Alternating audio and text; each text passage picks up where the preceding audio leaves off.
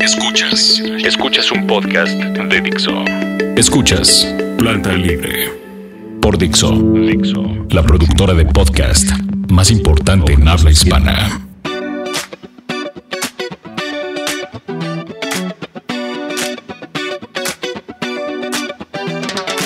Hola a todos, bienvenidos de nuevo a Planta Libre. El día de hoy no va a estar Iker con nosotros porque, bueno, como habrán escuchado quizás en el podcast de Filmsteria, luego ellos se ven ahí atrapados por cuestiones como cierres de revistas y todo eso. Y los arquitectos tenemos una cosa bien rara que se llama entrega. Entonces, bueno, cuando sucede una entrega ya no somos humanos y nos volvemos como unas máquinas de trabajar. Y eso es lo que le pasó a Gustavo. Entonces no va a estar con nosotros el día de hoy, pero está con nosotros Oscar. ¿Cómo estás, Oscar? Muy bien, Marlén. Muy buenas noches. Oscar, pues bueno, conduce un programa de radio también en Radio Arquitectura, de ahí nos conocemos. Y pues el día de hoy vamos a tener un tema que ahora sí que sacudió toda la Ciudad de México y que va en función de lo que pasó el jueves pasado. Ahora sí, Oscar, ¿qué dónde te agarró el temblor a ti? ¿Dónde me agarró el temblor? Pues es casi balconearme de que me tocó en un bar, por fortuna, en planta baja y en Álvaro Obregón, lo que me permitió correr inmediatamente al camellón de dicha calle y pues solo me tocó mirar, ¿no? Y espantarme un poco porque sí fue bastante sacudido. Estuvo fuerte, sí, estuvo fuerte. Yo vivo al sur y la verdad estaba trabajando en la noche y escuché la alerta sísmica. Un día antes sonó la alerta sísmica otra vez, entonces como que ya nadie lo tomó en serio. Revisé que sí venía como un sismo, pero decía muy, muy tenue. Entonces como que nada más esperé, ¿no? Como que apechugué y dije, ahorita nada más que pase, ¿no? Y de pronto continuó, a mí se me hizo terno y ya fue cuando empecé a gritar como señora loca, ya vámonos, estás llueve horrible, no, vámonos fuera. Entonces, pero después de eso como que muchas personas se quedaron con incertidumbre de qué pasa. Tú viviste el terremoto del 85. Yo viví el... Entonces, estaría padre que les dijeras a nuestros queridos podescuchas.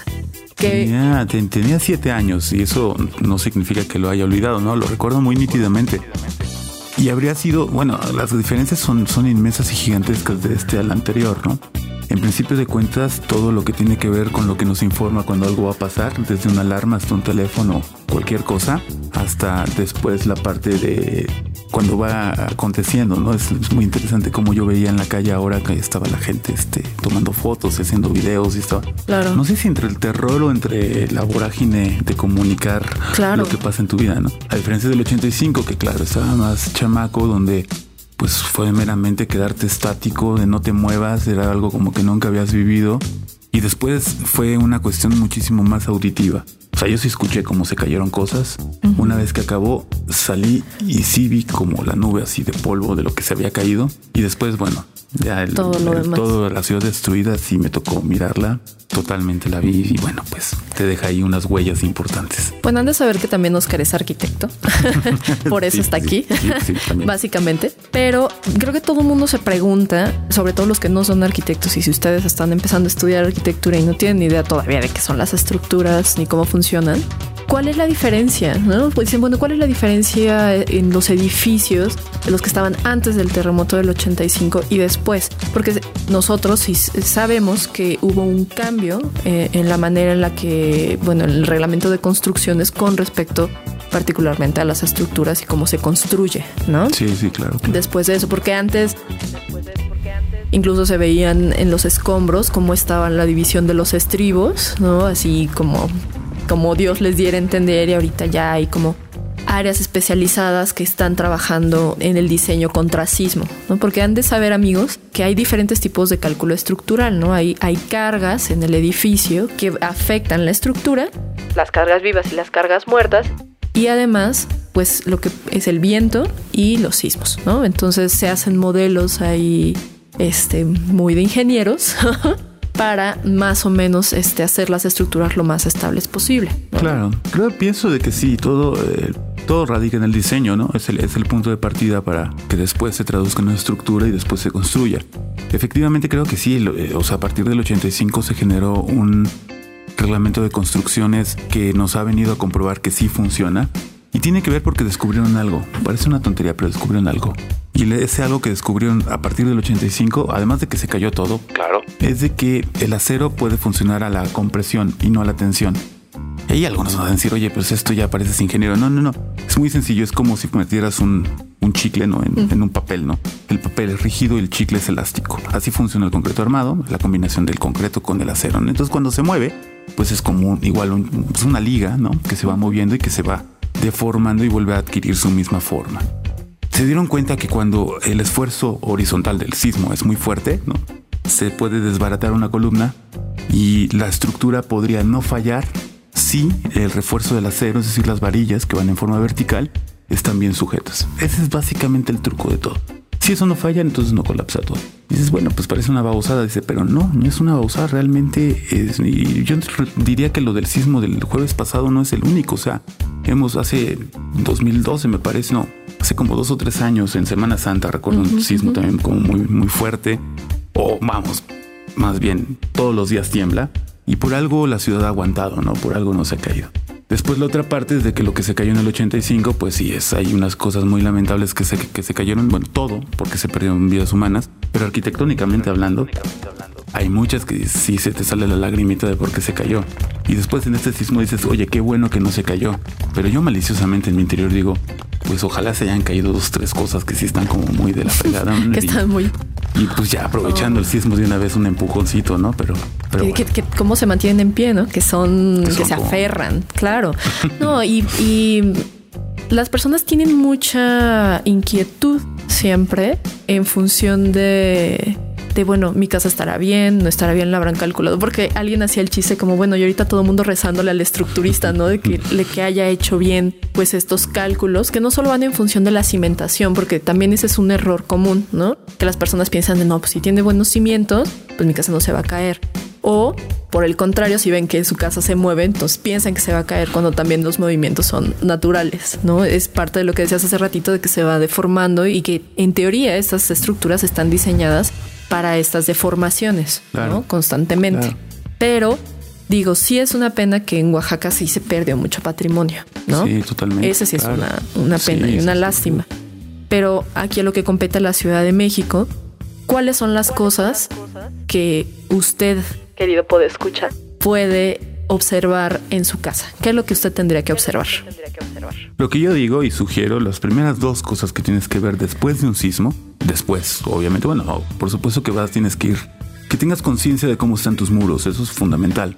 Que tengas una conciencia de que si a lo mejor te construye el de al lado, te puede aparecer una grieta, pero que tengas conciencia de dicha grieta, porque si después del sismo aparece otra grieta, entonces ya puedes determinar, esta sí vino por el sismo. Si tú lo puedes determinar, hay 2 tipos de grietas. Las que son en diagonales hacia donde están las aristas de los muros son las malas. Es muy sencillo. O sea, si una va bajando en diagonal, así hasta el piso, pues ahí hay un hundimiento. Las grietas te indican hacia dónde se hunde una estructura, fundamentalmente. Y no necesariamente tienen que ser hundimientos, sino puede ser donde vaya a fallar, digamos, que la estructura. De tal manera que si lo primero que tú puedes tener conciencia es detectar dónde hay grietas, eso es lo mejor, y que además que lo compartas.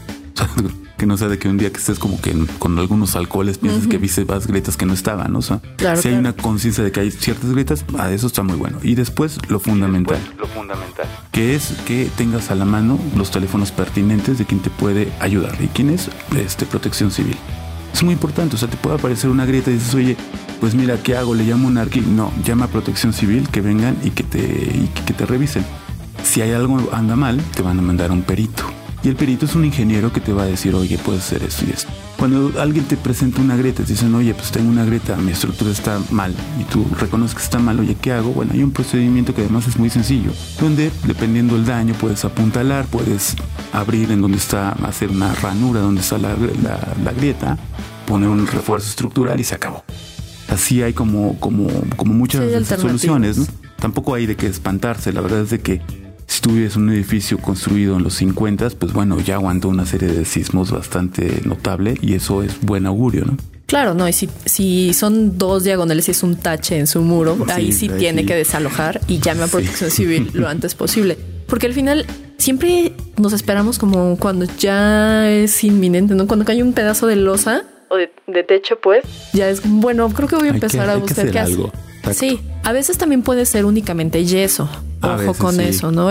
Particularmente en las losas, a veces puede ser justamente por estos movimientos, pues el yeso se suele fracturar y cae en algunas partes. Pero ojo, ¿no? Si ustedes ven estructura expuesta, varillas o estribos. Entonces sí es importante. Es un daño importante. Sí. Ahora, la mejor forma que hay para prevenirse es anticiparse.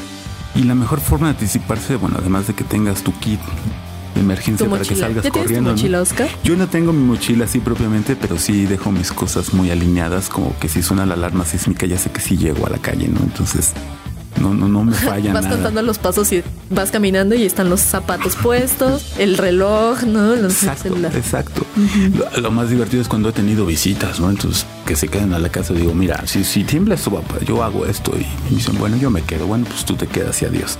Pero lo tengo muy, muy, muy, muy... soy muy riguroso, al respecto de ese tema de sismos. Lo que decía de la prevención tiene que ver con algo que culturalmente no pasa mucho en la ciudad, que es la impermeabilización. La mayor parte del tiempo no impermeabilizan y entonces, como claro, no tienes una gotera, piensas que no es un problema, aunque reconozcas el daño en la azotea. Uh-huh. El tema es que si tú tienes se filtra el agua, no necesariamente te tiene que caer a tu espacio interior.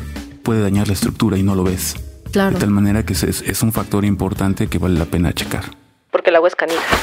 El agua es cabrón. Pasa por donde tiene que pasar a fuerzas. No, y sobre todo que, se mueve y va por todos lados y se va al resto. O sea, donde llegue el salitre también luego es un gran problema y claro. Para las estructuras. Sobre todo si encima de todo, ¿no? Ven estructura expuesta y está oxidada. Sí, es un tema. Es un gran tema. Que también se puede tratar, se puede corregir, claro, sin mayor problema. Ya hay técnicas, hay formas de realizarlo, pero pues el dejarlo al ahí se va es lo que puede generar un problema futuro, ¿no? No entren en pánico, amigos. Solamente busquen a Protección Civil y ellos les van a explicar el protocolo, que también es muy sencillo, ¿no? Claro. Vamos a hacer nuestra primera pausa. No dejen de seguirnos en nuestras redes, en Facebook como Planta Libre, y volvemos. Escuchas Planta Libre.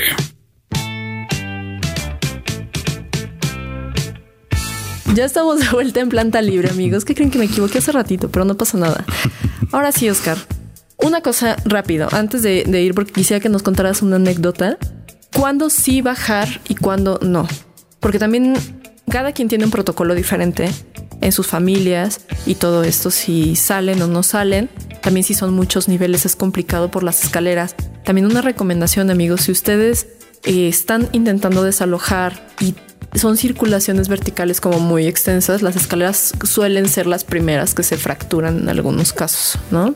Entonces también deben de ser muy cuidadosos, ya saben, elevadores no, pero yo vi videos y fotografías de algunas escaleras que tronaron por completo, ¿no? Entonces, ¿cuándo sí y cuándo no? Híjole, es una pregunta muy difícil porque todo apunta de que todo el tiempo sí. Claro. O sea, por algo se genera tecnología justamente para que te tengas ese minutito como para que salgas casi corriendo, que te salgas de la estructura. Cuando no, diría pues también todo el tiempo, porque si no se colapsa y puede ser como que, pues es como que aquel tipo que no fuma nunca en su vida y de repente cruza la calle y lo atropellan, ¿no? Entonces es para que me cuidaba. Uh-huh. O sea, es un poco, no hay una certeza yo creo que al respecto, pero yo creo que sí se puede tener precauciones, ¿no? Si tú vives en una estructura que no está bien, que sabes que no está bien, que te da como el nerviosillo de que se puede caer, pues o múdate, pues cámbiate. O... Pero si tú estoy pagando mi casa, Oscar. Sí, refuérzala. Te he dado 15 años más. No, pues refuérzala, por ejemplo, ¿no? O sea, hay que ser también conscientes un poco de eso. Y después, pues lo que te pase, pues estar con mayor conciencia. No se me ocurre otra cosa, ¿no? Fíjate que hay un tema que sí está documentado, por supuesto, pero que como que no se sabe mucho. Y tiene que ver con ese famoso Hotel Regis, lo recordarás ahí, claro, en la Avenida Juárez. Con la fotografía estuvo apenas en el Fotomuseo Cuatro Caminos. Claro, esa famosa fotografía de la esquina con, exacto, el letrero doblado, ¿no? Y una persona caminando. Claro. Yo de niño pensé toda la vida, porque no recuerdo el edificio en pie, lo recuerdo cuando cayó, lo vi yo en ruinas, ¿no? Uh-huh. Y después, la creación del Parque de la Solidaridad, me tocó verlo completo. Pero después me enteré de una cosa interesante. De entrada el letrero y siempre aparece la foto doblado, ¿no? Yo pensaba que estaba en la esquina, ¿no? Y pues no, era un letrero realmente se usa horizontal y pues se acabó doblado. Pero el tema es de que en el Hotel Regis, los mismos del hotel, por un tema de, asumo que para ahorrarse algo de dinero con agua, perforaron y metieron una bomba en el sótano del edificio y estaban extrayendo agua de ahí mismo. Entonces esa agua que estaban bombeando llegaba a los tinacos, ¿no? Y de ahí pues se bañaban todos los días. Viene el sismo, viene el esfuerzo, falla la estructura, y por eso tú lo ves que era un edificio como de 6 niveles, y cuando tú lo ves cómo quedó, no lees los 6 niveles que se hicieron sándwich. Sí, claro. Quedaron como 3 o 2, básicamente. Todo quedó por abajo. O sea, ahora mismo si tú agarras y te pones a escarbar por ahí aparecen muertitos y cuerpos de esqueletos porque no hubo forma de sacar nada. Se quedaron ahí, cavó su propia tumba. Ok. Entonces es otra de los impactos al reglamento de construcciones, donde dijeron, oye, del agua que estás extrayendo del subsuelo tienes que inyectarla. Uh-huh. Después la reglamentación del 30% para que sea permeable. La reglamentación de las zapatas que tenga una consideración para el volteo. La consideración del porcentaje de separación entre colindancias para que no choquen las estructuras. Claro, eso también es importante, porque luego las colindancias, amigos, podescuchas que no son arquitectos, es la separación que hay entre edificios. Entonces hay muchas ocasiones que por muchísimas razones todo mundo se pega así como hasta el último centímetro que tienen, pero entre más alto es un edificio, la separación tiene que ser mayor por reglamento, precisamente porque vienen los movimientos telúricos y se van volando los edificios, bailando un poquito. Entonces la idea es que si en algún momento uno no alcanza a regresar, o sea, no se mueven simultáneamente, ¿no? Pueden chocar entre sí. Entonces suceden cosas como eso, y las zapatas es una manera de cimentación. Totalmente.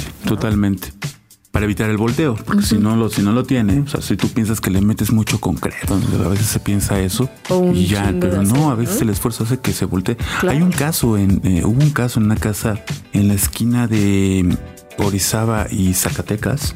Actualmente hay un porco roso, que además, digo, no me pagan por ellos, pero está muy bueno y coman ahí. Allá había una casa que se volteó completamente, ¿sabes? Y además, y la vi, o sea, tú veías tal cual, o sea, la cimentación estaba patas para arriba. Y dices, ¿cómo pasó esto? Bueno, pues hay explicación científica como para ese tipo de cosas, ¿no? O sea, tiene que ver con esos, con que antes se construía de otra forma. Y después, bueno, pues en el plano arquitectónico, pues hay arquitectos que les fue más mal que a otros, ¿no? Lastimosamente. Hablábamos de Mario Pani. Mario Pani, fundamentalmente. Amiguitos, Mario Pani es el arquitecto que hizo el complejo de Tlatelolco. Tlatelolco, claro. El Miguel Alemán también. El CUPA, el CUPA. Pues bueno, el Hotel Reforma, el Monumento a la Madre, el Hotel Plaza. ¿Qué te puedo decir? Bueno, Mario Pani, la Escuela Normal de Maestros, el Conservatorio Nacional de Música. Es un arquitecto de los más prominentes del siglo XX, sin duda. Que, y estamos convencidos, él se murió después de que se le cayeron los edificios. No. O sea, fue un problemón. Y el tipo murió de eso, o sea, se enfermó después de eso. Es que imagínense, amigos, si ustedes creen que tienen estrés en el trabajo todos los días, imagínense que le invierten tantos años, tanto esfuerzo a diseñar, construir, o sea, bueno, supervisar, construir, ver terminado algo, venga una tragedia de estas y que todo se venga abajo. Y obviamente, por muchas razones, el principal culpable siempre es el arquitecto, ¿no? Se piensa, pero sí. Entonces, si tienes un pesar moral, mental, que todos los días te come, ¿no? Sí, totalmente.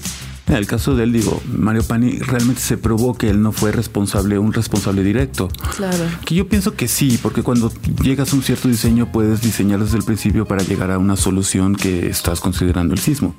Me voy a remitir a otro arquitecto, Félix Candela.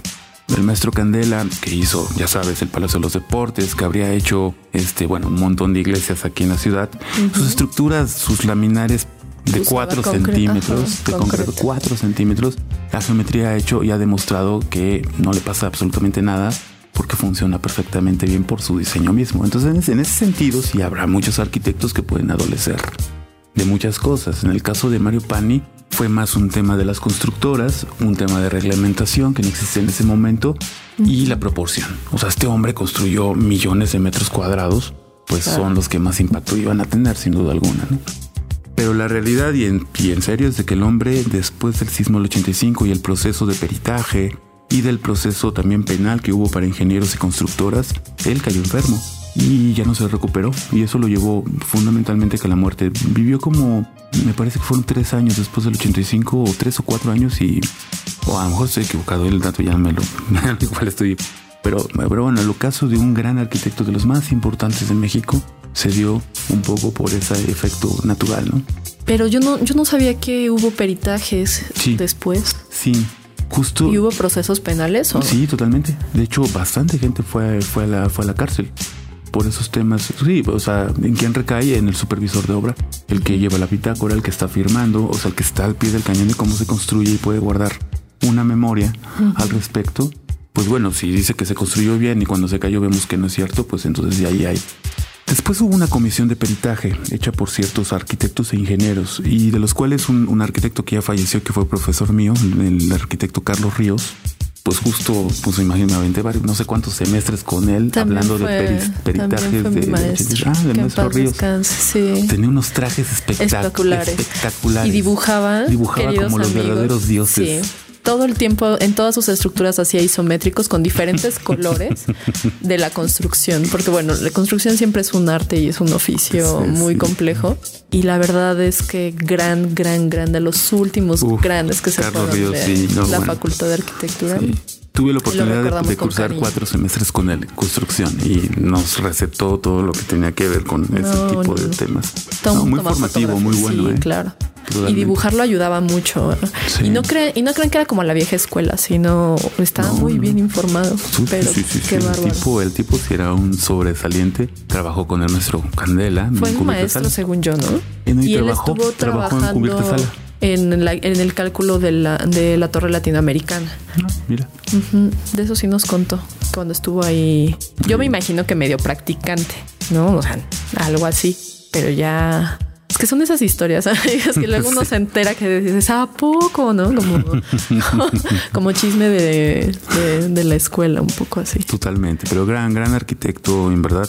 Un arquitecto que además no fue prolífico, su obra no está como ni documentada. Participó, colaboró con muchos arquitectos, pero no está como muy documentado. Pero de un impacto en generaciones de arquitectos muy tremenda, ¿no? Claro. Y eso pues es lo que vale la pena. O sea, el conocimiento ayuda a compartir ese tipo de cosas.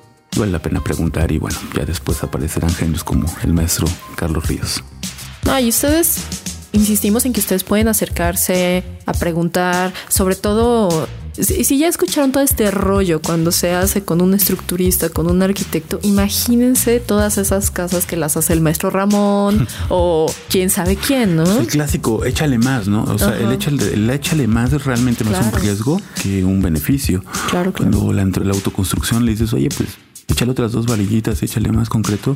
Pueden estar sin saberlo cavando su propia tumba, eso es un problema. Por ejemplo, en la zona de Copilco, donde está la parte volcánica del Pedregal, es un tema y un problemón. O sea, Santo Domingo, toda esa zona del sur de la ciudad, es un problemón porque hay muchos huecos, o sea, burbujas, que es muy difícil saber dónde se encuentran ubicados, o sea, solamente por medio de resonancias, de tal manera de que si tú le metes una estructura muy grande, pesada, pues en una de esas te puedes ir abajo con todo y todo. Son las cavernas, amigos. No, es que hay cavernas. Está tremendo ese tema porque... Y luego suceden los socavones. Los socavones ahora ya está...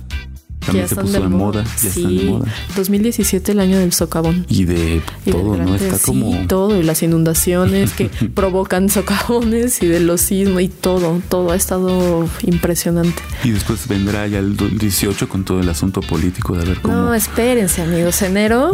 se va a poner como muy intensa la cosa. Va a estar muy interesante. Y a ver qué rol juegan ahora a los arquitectos ahí también. Hay mucho de qué hablar al respecto, ¿eh? Con la arquitectura y la política, uy, ahí... Y sí es un tema bien complicado. Y fíjate que hace muy poco platicaban acerca de que el sismo del pasado jueves había sido como muy amable con nosotros porque no había tenido, digamos, el impacto de movimiento del 85, aunque aparentemente fue mayor en su dimensión, ¿no?, que aconteció. Pero la realidad también es que hay una infraestructura bastante interesante e importante, uh-huh, robusta, diría yo, que se ha desarrollado en los últimos 20, 25 años quizá, uh-huh, después de una pausa de 30 años que no se hacía obra pública en la Ciudad de México. Y que al final eso sí también viene a consolidar muchas áreas, ¿no? Y que tiene impactos con el subsuelo. Hablo de puentes, hablo de túneles, hablo de líneas de metro, en fin, toda esa infraestructura que ya sabemos que la vemos todos los días y que incluso hasta nos quejamos para cuando la hacen, pues al final del día también tiene un impacto benéfico en diferentes escalas y proporciones, pero es algo bueno, ¿no? Es un entramado grande que se va formando y que se mueve casi de una forma. Es como un pie, amigos. Es como un pie, exacto. Es como la cubierta sólida de un pie. Pero bueno, gracias por estar aquí, Oscar. Gracias por la invitación. Yo encantado de estar aquí. Le mandamos un saludo enorme a Iker, que no estuvo por acá, que me imagino que debe estar ahí con el tic en el ojo y ya con los dedos entumidos por el mouse. Gracias a ustedes por escucharnos. No dejen de seguirnos en las redes. Ahí pueden estar en contacto con nosotros. A mí pueden seguirme como @mareaneon en Twitter o en Instagram. Y nuestra página de Facebook en Planta Libre. Ahí denle like y pueden estar en comunicación con nosotros. Oscar, ¿a ti dónde te pueden seguir? A mí me pueden encontrar por el Twitter por @oo_inc o inc, así como cochinito, pero con guión bajo. Igualmente en Instagram así me encuentran, y Oscar Ramírez en el Facebook, y bueno, está como ya todo muy ligado y por ahí nos vemos. De una y otra, y si quieren saber más también. Y vean el programa del jueves en Radio Arquitectura y el que hago con Eden Hernández. En reconstrucción, y que ahí te mandamos un saludo también al buen Eden. Que así sea. Esto es todo, esto fue Planta Libre, nos escuchamos la próxima semana. Buenas noches, chao. Dixo presentó Planta Libre. El diseño de audio de esta producción estuvo a cargo de Aldo Ruiz.